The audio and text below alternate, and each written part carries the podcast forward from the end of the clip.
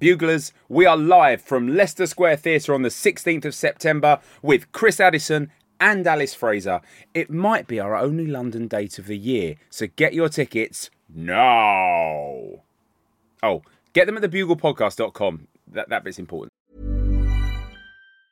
Planning for your next trip? Elevate your travel style with Quince. Quince has all the jet setting essentials you'll want for your next getaway, like European linen, premium luggage options, buttery soft Italian leather bags, and so much more. And it's all priced at 50 to 80% less than similar brands. Plus, Quince only works with factories that use safe and ethical manufacturing practices. Pack your bags with high-quality essentials you'll be wearing for vacations to come with Quince. Go to quince.com slash trip for free shipping and 365-day returns.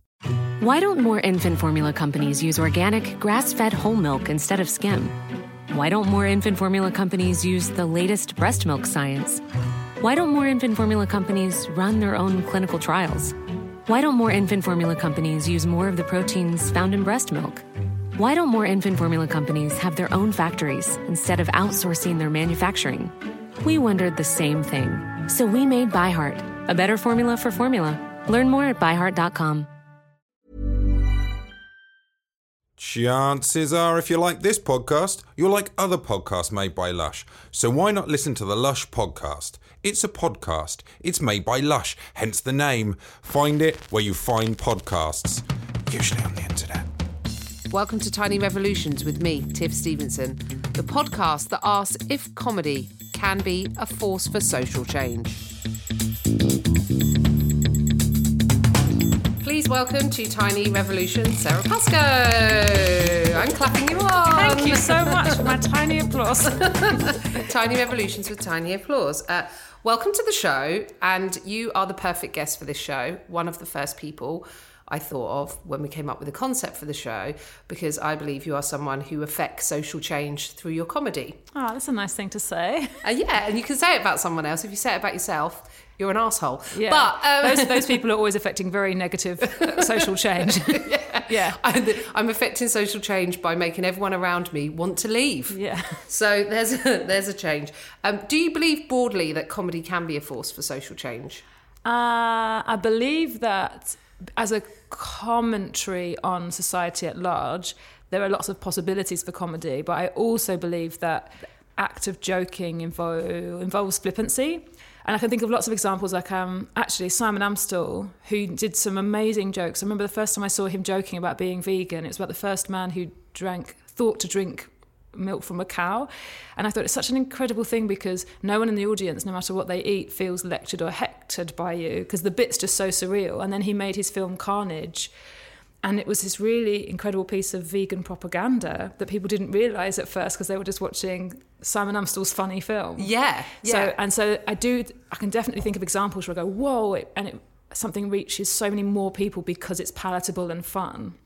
Yeah, Yeah. I, I think that of uh, when I think about your comedy, I think about uh, on, on a couple of things. I think about things we share and things we don't share. So points of view we share and we don't share. Yeah. And seeing as you brought up veganism early, let's talk about that Yeah. because you were at my house the other day. Yeah. Sara came to my house. It was at night. There might have been wine drunk, and um, I have an all white leather sofa. So I had a little panic of Yeah. putting a throw down, going, "Oh, Sara, I didn't know you were coming." Yeah, I would have bought a different sofa. I had would have known. bought a different sofa. That's interesting though, because I remember once seeing. Why was I watching it? I must have had a boyfriend who's into Morrissey, and Russell Brand was interviewing him, and the beginning of the interview was him saying, "I can't sit on your sofa," and I thought, what a silly thing to do that was, because that's the kind of or maybe it's the other way around. Maybe Morrissey wouldn't sit on Russell Brand's sofa. Maybe it's that way around. And I thought that's what makes people feel that you're judging them. Yes. And I, and I actually feel that's when people shut off and go, oh God, I hate vegans or I hate vegetarians or because they feel like you're about to tell them off.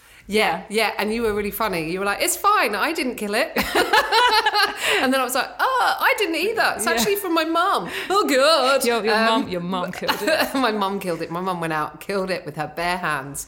Um, it was DFS, I think. It was also DFS lots of fault. lots of people who don't eat meat are actually fine with leather because it's a byproduct. Mm. So everyone has different systems with that anyway. Because you'll find vegans who probably have leather sofas. Yeah, Yeah. Well, you're different lines in the sand, I suppose. yeah, that's exactly that. Um, so, uh, so yeah, Sara was fine with that. So just, just so you know, if, if you come, uh, if Sara comes around to your house, uh, a leather sofa, and you have a leather sofa, she will sit on it. uh, but she won't judge you. So that's Yes, yeah, that's nice, isn't that's, it? Yeah. That's exactly it. I think there's a thing of where you feel like there's a moral judgment, it makes it difficult because I've had debates like that with people before. And sometimes for me, I find the line morally quite difficult when I've Mm. had friends who are like hardcore uh, vegetarians or vegans. One friend in particular, Mm. Yeah. that like this is like going back like to my 20s, Yeah. who relentlessly cheated on his partner. Oh. So my oh. thought in my head then was like, you're really great when it comes to animals and animals animal Yes. rights, but you're shitty to humans. Yeah, I, there's that, and all the other one actually. What I thought he was going to say then, because I think you've done stand up about it, is people who are really kind of moralistic but take cocaine, and they're really Yeah. like, oh no, because it happens a lot with being vegan. Actually, that people go, um, have you looked into soy? Actually, because soy is really terrible for the environment. And then you go, actually, I have actually, because it's um most of soy goes to feeding animals that are killed for meat, and, and then and then they're like, no, and, and it's all, all the, about the human costs, Right, And yeah. then apart from, yeah, and that's why and that's why I love your your kind of like you, you it's not you don't preach about it you don't make anyone feel bad about it and I think that's the best kind of way like you say like Simon Yeah. Amstell Yeah. Well, some people, this is the thing about comedy, and this is why I always stress that I'm not an activist. Because that is where people do absolutely switch off from you. No one wants to be told, especially I think if your job is to be a clown. Like you Yeah. can't. I, I I hate when I see, and it's it must be middle-aged men that I find most triggering, shouting at me like they've got all the answers. And it's like, I'm looking at you, mate. You're in your third marriage. don't tell me what to do. Don't tell me you've got the answers. No, I don't care what you think about Christianity. it's like, stop shouting. Yeah, Yeah. Oh, the um, yeah, exactly. That goes for religion across across the board.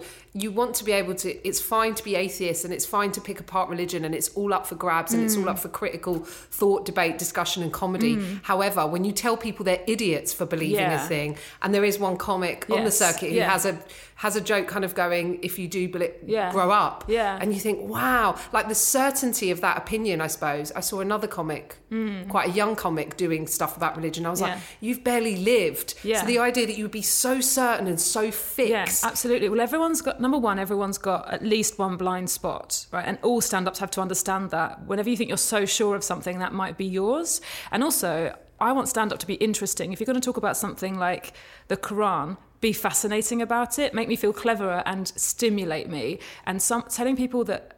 Because they believe, so someone's saying, "Oh, God's a fairy in the sky." I'm like, "This is boring." Like my dad said that when I was seven. Be interesting. yeah, Yeah. yeah.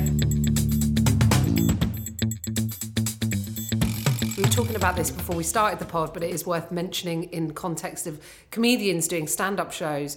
When I leave a show, I like to be feel a little bit nourished, but also kind of go, "Oh, I disagree with that," or make me question it, or I've learned something, and that's the beauty of comedy. But I think, also, I think maybe um, imbibing anything cultural, like a podcast or reading a book, I don't have to necessarily agree with everything, but I do want to see someone's argument laid out in a way where I feel like I can engage with it. And telling people you're right, end of, full stop, isn't that? Saying this is how I've come up with my opinion and here's my train of thought, that's interesting. yeah, Yeah. how we how I got to the point, not what the point is, but Yeah. how I arrived there. Yeah. At the destination, the journey.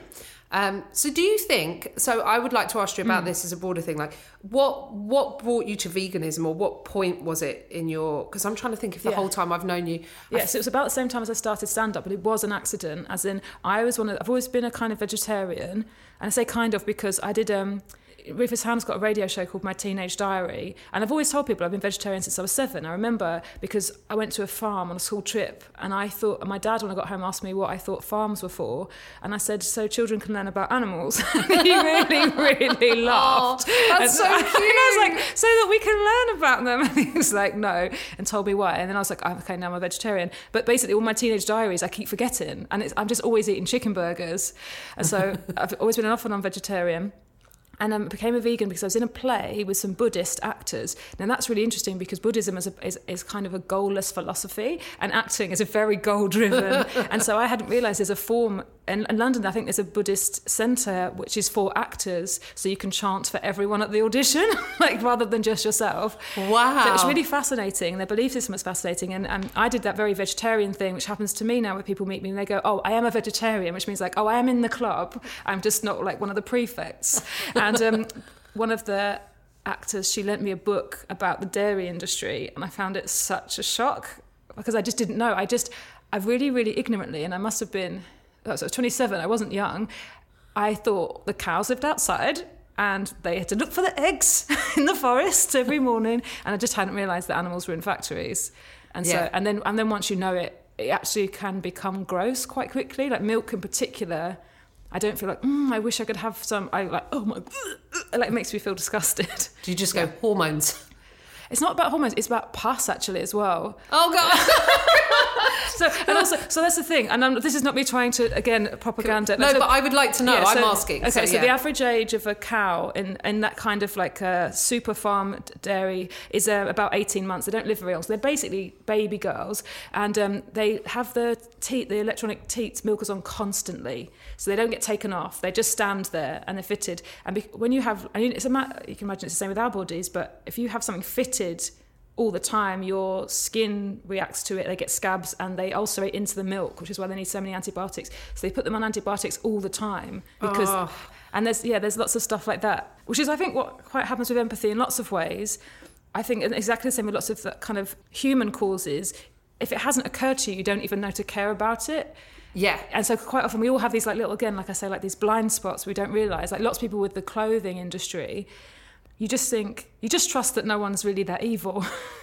and then someone's like, Oh yeah, capitalism. yeah. yeah. But boo, that's what we need to take down. Although I feel like feminism has become very capitalist, but that's a whole other. But everything becomes capitalist. Like you can make money yeah. out of anything. Yeah. And also because b- being rich at something is a sign of success, succeeding at it. So of course Beyonce is suddenly like she's the most success, successful feminist. Look what she's doing. Yeah. Yeah, I, I, I noticed it recently. I think with Pride, I Mm. think it was a coffee shop. Um, I'm, not- I, I could say the name, but it might be wrong. It might, and we might get in trouble on the podcast. Just name But, them uh, all. uh, name them all. Cafe Costa. Uh, Cafe Co- Costa Bucks. Yeah. Uh, and they had a Pride cup, and I was Yeah. like, I think I looked up the place that it was, and they had like zero hour contracts, and I was Yeah. like, mm, enjoy that equality while you swallow your zero hour contracts. Yeah. So I sometimes find those contradictions really weird. It was like the uh, there was a T-shirt, I think it was Dior, Yeah. that had used the uh, um, is it Chimamanda quote that we Yes, should all be yes, feminists, yeah.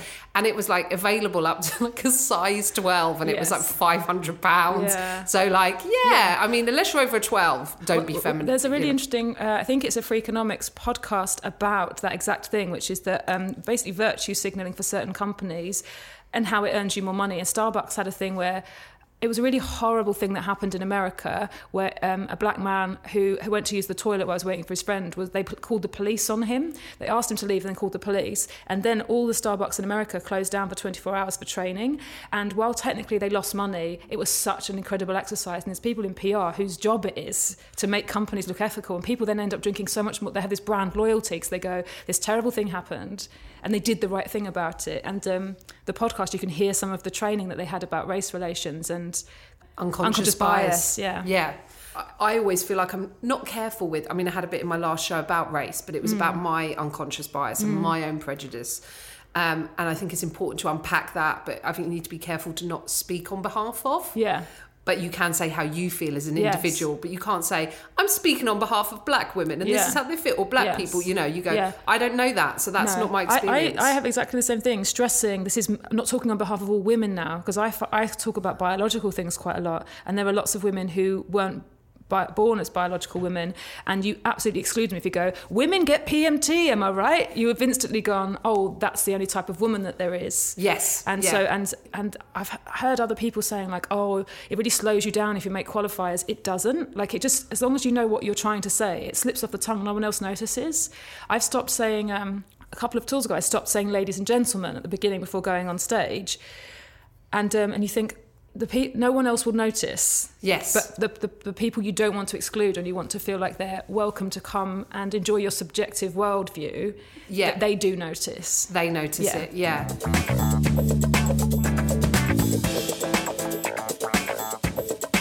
My always my guiding thing for any piece of stand up is can I go to bed and feel happy? Mm. When I go to sleep, can I feel happy about what I've said? Or am I trying to put something really dark out into the world? I think there is that. I go, oh, am I making the world worse? Because when I first started seeing stand up, although lots of it's supposed to be like, I would say in quote marks, like ironical. So a man who goes on and does a whole th- show about how much he hates women and they're just uh, hoes and you can't trust them. And, and the whole point you're supposed to get that he's joking because it's comedy. But I think, oh, we were all listening to that for an hour and 20 minutes. It's and it feels of- like the world's worst. Or because actually laughing at that for a really long time, yeah, I, I personally feel really uncomfortable with it. Yeah, I think I watched a Bill Burr one and I felt Yeah. like that because I remember so many people, and I I should say I do think he's incredibly skilled as a comedian. Yeah, and it's this not saying, oh, he's rubbish. How did he get so famous? yeah. yeah. and so I wanted to uh, so far that I almost challenged myself because I watched it, and I I think it was uh it's the one where he talks about I don't know if you've seen it Arnie and the army of gold digging whores, and it's never okay to hit a woman.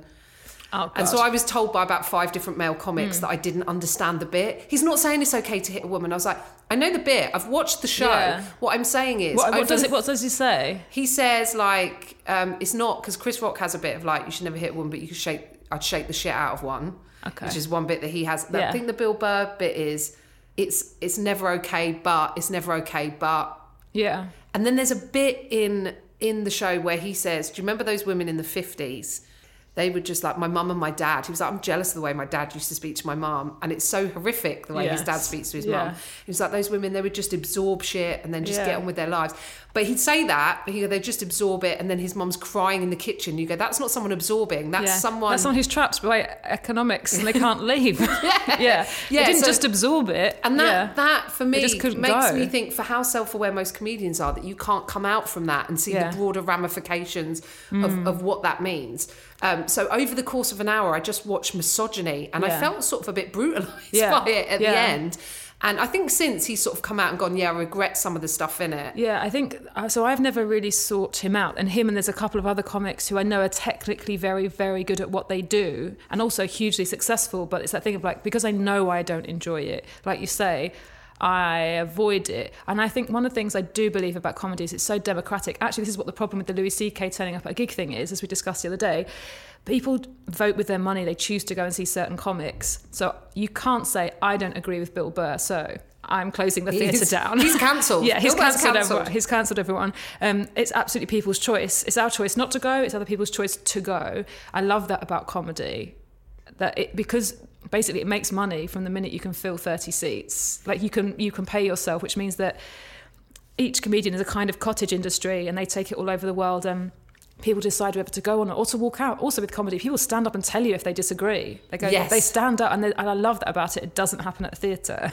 no one's ever like, no. um, but uh, at the same time, that's the thing with comedians who have um, made the workplace dangerous for other people and then just turning up unannounced. The audience don't get a chance to go. In all seriousness, thinking about it logically, do I want to Do I want be to be part here? of this? Yeah.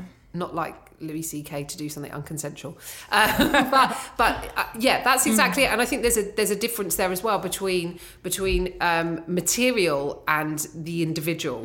So with someone like Bill, might be the nicest person in the dressing room because he's put out that show and it's a bit misogynist, Yeah. but the, in his life, his misogyny. At least I can kind of go. At least his misogyny is laid bare on stage. You kind of know that's, who that's he the is. joke, he's telling it? you. That's the thing. It's the joke, and I think that's the thing is when people go, you don't understand the joke. The joke is he's being a misogynist, and we're all laughing because you're not allowed to do that, and he doesn't believe it. And I guess that's the thing. You know, like when Donald Trump says, "Grab him by the pussy," and then he goes, "I was joking. That's how men speak to each other." And you go, "That's the thing you can say about anything." The joke was, Yeah. it's not allowed, and you're not supposed to. Yeah. Yeah. Well, that's the other thing about turning anything into a joke. That's where there's a whole discussion to be had about free speech and freedom of speech with Count Dankula. and Mm. Yeah, exactly. When does a joke cross a line into hate speech? I think when they're definitely not a comedian, like Yeah. Donald Trump, Yeah. you kind of go, well, maybe it's not your place to make jokes with, when um, you. the, the law in this country is um, you can't is- you have freedom of speech unless because you know at speaker's corner so you can't you still can't insult the monarch that's written in that you and you're not allowed to incite a riot and that's what I think about hate speech uh, if what you're making is a joke that's supposed to is trying to turn other people into um, objects or enrage other people against them then We've already written that into free speech. You're not allowed to do it. It's not. You can't say anything. Yeah, yeah. Yeah. Um, that uh, to come back to the Bill Burr thing, I Mm. did challenge myself. I went to see him in Edinburgh, and what I found interesting was I went with Paul, and it was kind of a work in progress. And there were two really standout bits that Mm. were like kind of incredible bits of stand up, but the audience Yeah. were unbearable. Yeah. And I do think you build that audience with the well, type of stand up happens you to do. Frankie Boyle. So Frankie Boyle says some of the most horrific things I mean, they're incredibly written, but he does say horrific things. That is the joke. Like, Yeah. uh, he says, and so, some of the things he says are very hateful. Most people who go to see him politically agree with him, so the targets. But he does. He criticises people based on their appearance. He calls women horrible names based on what they look like. Um, but in real life, a very kind of soft, gentle man whose audience make his gigs unbearable for him because the people who are attracted by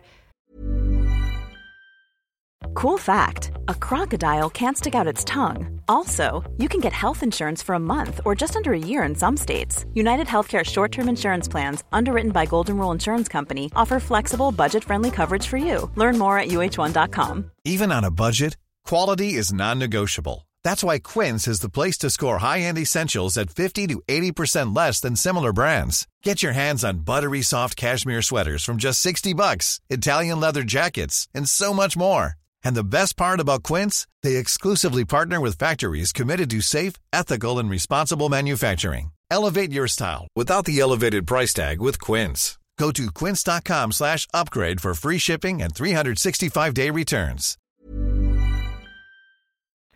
The way that he speaks. So it, it's a vicious cycle. My audience are so nice. Like we did previews together. Yeah. And they're just lovely people. like so lovely. yeah, yeah. And I often see your crowd like um, uh, Instagram or tweet you bits from your book that they've loved, that Mm. Yeah. they've enjoyed. That level of engagement or that. I got like a, a message the other day, and this will be a, a, a question that Mm. that I wanted to ask at the end, but I can ask you it now. But I got a message the other day going, I saw you, and it was just I was trying out stuff for like mock the week, so I was just in Mm. Yes, a 20 yeah. minutes somewhere, and someone went, I really loved it, and you ignited a feminist fire that I didn't know was there. I thought it was really intellectual. And this was a woman, it like she wasn't young. Sometimes you'll get that off like 17, 18 year old girls and you go, oh, that's yeah. really exciting. This was a woman who was like in her mid 30s.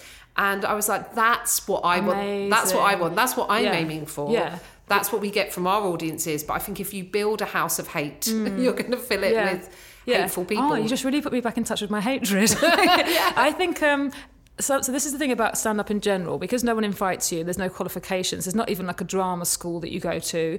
Um, so with other creative subjects, you would like train under people and be like. There's none of that. So everyone's just themselves. Sometimes the act of being heard and speaking. That's why it has to remain so diverse. And and the more diverse, the better for it as a as a what would you call it like a begins with a habitat for Right. all of the creatures to exist in because that makes the audience be really diverse. That means that all different kinds of people will come to see comedy or find a comedian that speaks to them.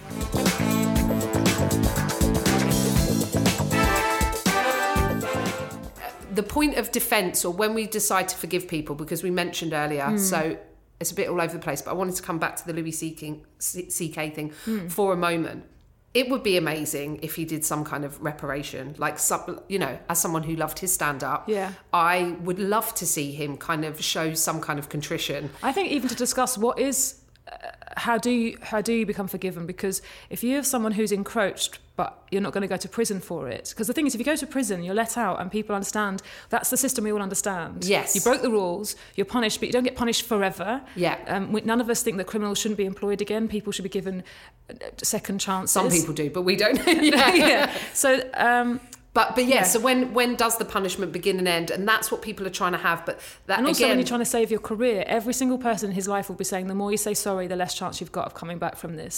right, so every, there's the- everyone in his life who's got an interest in him making money will be saying to him, the less you apologise, the better. The quicker this blows over. the better. Yeah, because you're not Cosby, they'll be saying to him. Yeah, and it there are differences, and it's really im- important to note the differences between that version of sexual assault Yes. and, Yeah. and and what Yeah. what Bill Cosby And also, did. that's the thing, is like, like with all crimes, there is a sliding scale. Yeah, yeah. There has to be. There has Hmm. to be.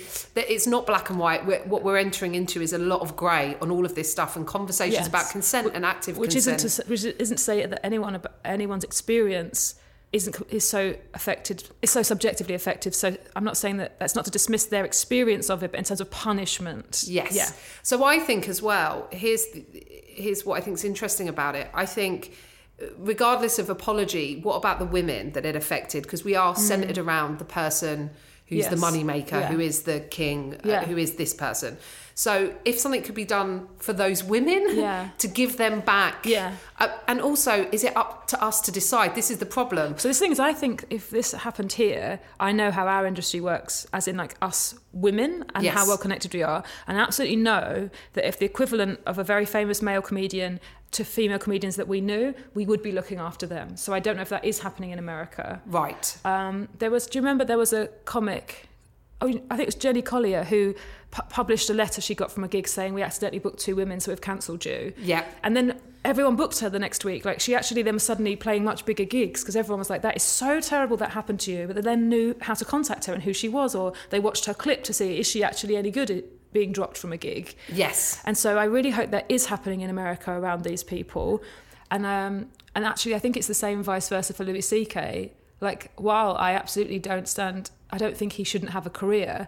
He absolutely has to. Talk, he has to overcome this. He has to overcome it. He, he'll, he'll have to talk about it on stage in a way, and that might be the longest journey is working out how he's going to. I think the surprise is, I suppose, that he was in a comedy club as opposed to because people will still go and see him, and that's when you build your, oh, he- your fan base. Annoyingly, that's- he'll sell out a massive tour in four hours. Yes. like, of course he will, because people will be so fascinated. But when it's at a comedy club, they have a level of responsibility to other comedians and women. Do they Yeah. feel safe backstage? Yeah, I mean, do they that's feel it. safe? It's not.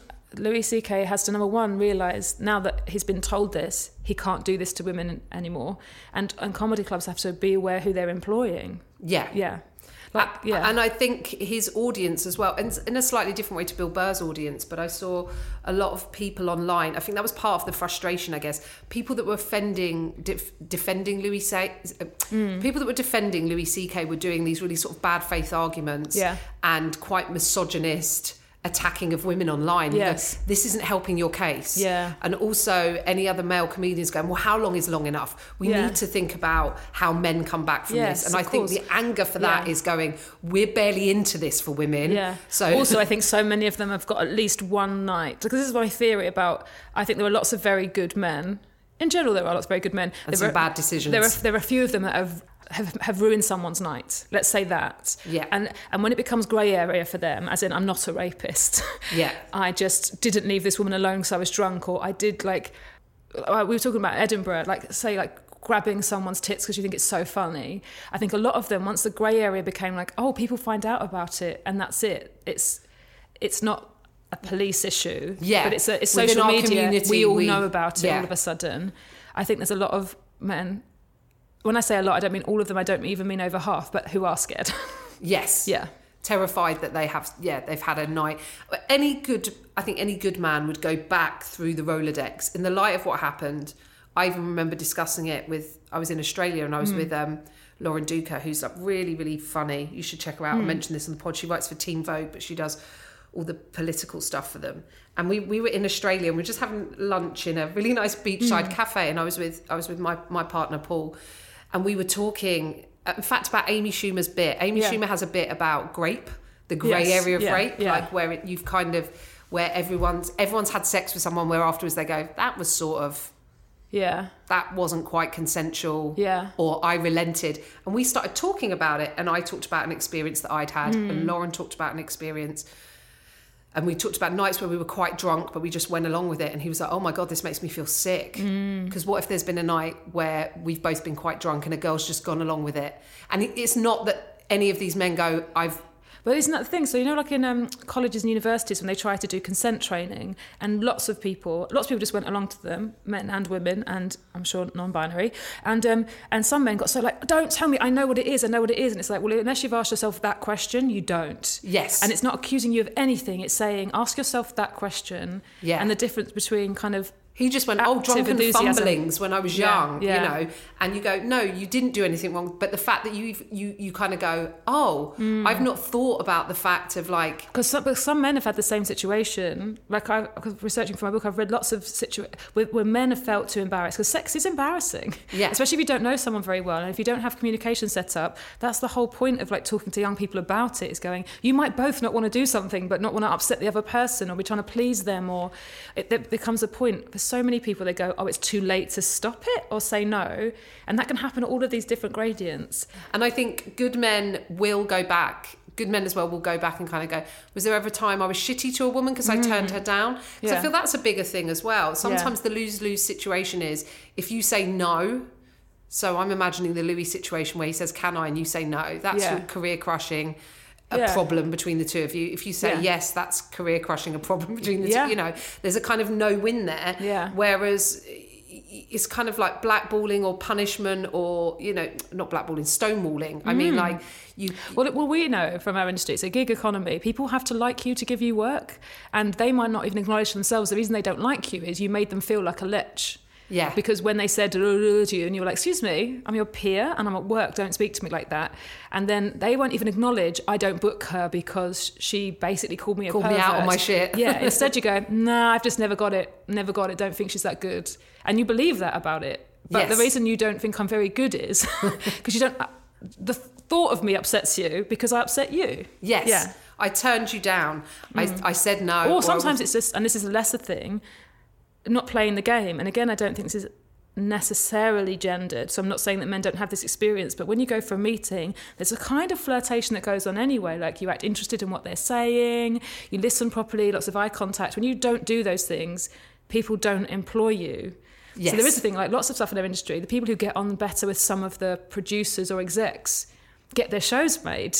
Like Right. we're human beings are like we're, Charm. We're mammals. We Yes. can't help but go. This is my tribe, and that's what's happened a lot with like structural racism and things. Is that people like people who look like them, and so when all the execs are white people, Yes, and that's why that's why the white male, and this is one occasion where I can say white male. Yeah. uh, white male, middle class, preferably Oxbridge. Just voice fits- is yes. so dominant because Yeah. so many of those people reflects- are part yeah. of the hierarchy of television, and they go, "Well, no, I get this, so therefore this is me," and you go, Yeah. "But that's not I, society." th- I think it's such an advanced point that we're getting to in civilization that we at least know that now.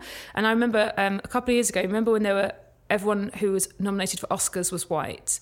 And I remember saying something to our friend Nish Kumar about, oh my God, these terrible um, judges should just make sure they're really considering people who aren't white. And he went, no, all the judges shouldn't be white. I was like, oh, of course. It's so obvious. It's so obvious. But me, a white person, couldn't see it. Yes, Like, yeah. And, and it's a thing. And again, like, this is why you need kind people around you. I'm not saying people shouldn't be furious and shouldn't be angry because they're, they're, they're absolutely entitled to that. But when there's someone who will tell you in a nice way, like Yeah. your friend Nish, to go, um, it's ridiculous you don't realise that that starts right at the top. And you go, oh, yeah.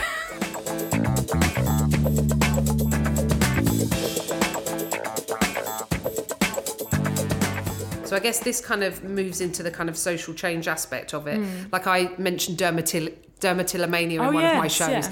and someone sent me an email afterwards going, "I came to see the show, and it was the first time I've been out of the house in weeks, and thank you." They didn't even know it was in the show Yeah. Hmm. because I wasn't even really aware of something. So, like I said, I've seen your Instagram post, but have you ever received an email that's made you go, "Oh wow"? Yeah, I'm really, um, really lucky, and actually, I get embarrassed about it because it kind of you feel like it's not worth it. But like, I tell you things that really make me happy. I get emails where people tell me sad things that have happened to them. So some of it, I wasn't able to get pregnant for a really long time. Also, still, I'm not. don't know. I've had so many babies today, but um, uh, I wasn't able to get pregnant. So I had a routine about not being able to get pregnant, which wasn't uh, in great detail. I've talked about PCOS. So similarly, and also I had a lot of stuff about consent in my book. So people sometimes tell me sad things or hopeful things, or and that feels very personal. But it's when the other day there's a, a little girl, she's 13, and I've just arranged for her and her mum to come to one of my tour shows. And um, she listens to my audiobook, she falls asleep, and in the morning she asks someone questions. And like that's just so adorable. And then I had a girl who changed her A level subjects after she read my book. And then like so she's 16 and picked and things like that. Yeah, you feel this incredible connection. And actually what you're really swelled with is this feeling of like, we're all just trying our best. That's it. And all you're doing is putting yourself out there and going, oh, I think maybe this, or being a bit, bit vulnerable. You know, like the Brené Brown talks so much about strength and vulnerability. Yes. And I, and I think there's no one who wouldn't benefit from watching her TED Talks. They're on YouTube, everyone. And just remembering that sometimes you go, oh, I feel really scared to admit it. And then you admit it. And it makes other people feel stronger. I think that's the only way that get to come back to the capitalism thing. Our industry is thriving in some areas and shriveling up and dying in others. And that is a sign of you have to create an audience and they have to, to there's so much on netflix right to leave the house Yeah. it's such an incredible thing to come and see something sit in the room get dressed So there has to be something there for people that they can't get anywhere else. Yeah, and they've yeah they've made a big effort to come Yeah. and see you, um, and that's the beauty of doing tour shows. You know that they're they're only to see Yeah. To see you. Yeah, I don't like doing other gigs now. Yeah. Because I'm like, no, you're here for the night, not for me. yeah, yeah. You do get Yeah. spoiled, don't you? Yeah. Sometimes it's nice to come out of your comfort zone. Um, Yeah, just remember, oh, I've got to say hello properly. yeah. Has there ever been a bit that you've written that you faced sort of hostility when you did it, but you've managed to push through and create this this really rewarding piece, or or a piece of political material or social justice material that you thought, oh, actually, this is because you do uh, your opinions as well. You know, similar to me. Do you know what? I um I was very lucky. I did a show called Stand Up for the Week when I was only doing stand up maybe four or five years, maybe four years. And when I got the job, Jon Richardson said to me, "Never forget, we're not the luckiest people in the world, because we get to talk about the news and our opinion on it." In public, and he said we're very, very privileged. So number one, I thought, okay, be very, very careful about what you say. Like make sure. So I would always make sure I politically agreed with what I was saying. Whereas sometimes it's really annoying because it's so much funnier. You just make about make fun To of someone's face. contrary. Yeah, but no, but then Dan Swimer, who was he's one of Simon Amstell's writers, he gave me the most incredible advice. I had this routine that was all about Häagen-Dazs had done this, uh, had a Facebook group, and they'd done um, an app, and it was it was just really. Um, it was all about women eating ice cream and eating ice cream to make this when they've been dumped. And I just, I hated it so much. And I, I'd written this like 10 minute monologue. And he went, while your point is right and people who agree with you, it's very hard to listen to you because you're ranting. Yeah. And then he said, be sarcastic and say the opposite to what you think sometimes. And it was really good. It was, and then he said, that's what Simon Amstell does. He doesn't say, I think everyone should be a vegan. he goes, it's like, he says it in this other way. And then, mm, mm. and it was such a huge learning lesson to go, sometimes you can't earnestly say what you think. You have to do the opposite and go, oh, good idea, Häagen-Dazs. Yeah. I love your new, da, da, da. So, playing with ways like that because usually if i try something at new material and i feel like i'm lecturing people i drop it. Or i just save it and go i know i want to talk about it but i need to find a funny way to do it. And yeah, I need Yeah. to find a way to get into that bit that doesn't make people instantly go, yeah. Yeah also sometimes you go if you a bit like with jokes if you can guess what's coming that's not a good joke. If, if it's the kind of joke that anyone in a pub could make then it's not good enough for a comic. Yes. And then same with opinions. I think if you already agree, so if everyone, do you know what? I don't think people really like Donald Trump, right? I've just picked up on this vibe. so to say you don't like Donald Trump isn't a sentence you need to say out loud. Yes. But so it's more fascinating to criticise him while pretending you're a big fan. Yeah. yeah, to go, why does no one like Trump? He did this. And then you can talk about it and no one goes, no one even realises you're criticising him. Yeah. Yeah. Um, challenging perceptions. Is there ever a point when it's too late to change someone's views?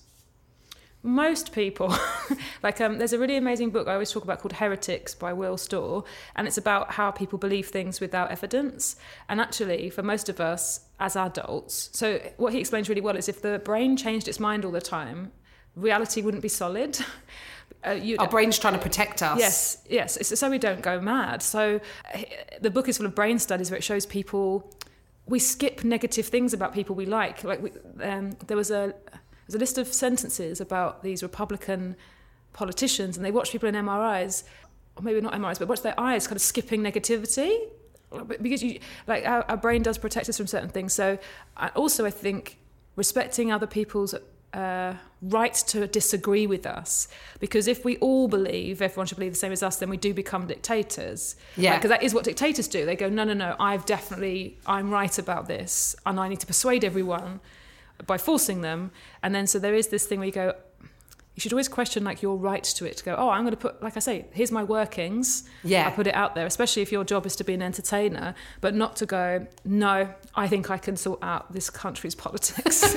Yeah, thing. yeah. We should all run for office. Yeah. Um, yeah. So um, so that's that's the difference between us. I think we're only ever representing ourselves, Yeah. so we can put our opinions out on a line. Well, that's in- it. I always way think about can't. a comedian's job is just to communicate clearly and concisely so everyone can understand you. And then you watch a politician, you go, Did you unlearn speaking? And they have, because they can't just let their brain talk to their mouth anymore. They have to filter it through what am I allowed to say? And that's why they don't seem, most of them seem very human, which is why, unfortunately, people who are really good at talking, like Boris Johnson and Nigel Farage, of course they do so well politically because they People seem. like they're charming. No, they, they can actually just talk. And then they go, Yeah, said it. I said it. You can't fire me. Everyone likes me. Yeah, that's a good question to end on, I think. Hmm. Thank you so much, Thank Sara. you.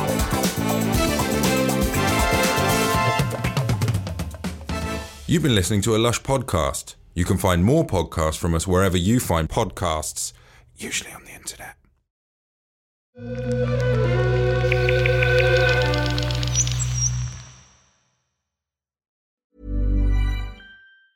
The biggest names in tennis are coming to Paris for the most anticipated Roland Garros in years. Tennis Channel Plus is your place to watch. Stream every court from your phone or smart TV live in HD. Experience three weeks of unparalleled tournament access as the world's top players in tennis face off against each other. Will the veteran champions continue their dominance, or will a fresh face emerge to challenge their legacy on the clay courts? Daily live coverage of this epic showdown begins Monday, May 20th. Don't miss a matchup. Stream it now with Tennis Channel Plus to be there when it happens. Why don't more infant formula companies use organic, grass fed whole milk instead of skim? Why don't more infant formula companies use the latest breast milk science? Why don't more infant formula companies run their own clinical trials? Why don't more infant formula companies use more of the proteins found in breast milk? Why don't more infant formula companies have their own factories instead of outsourcing their manufacturing? We wondered the same thing. So we made ByHeart, a better formula for formula. Learn more at byheart.com.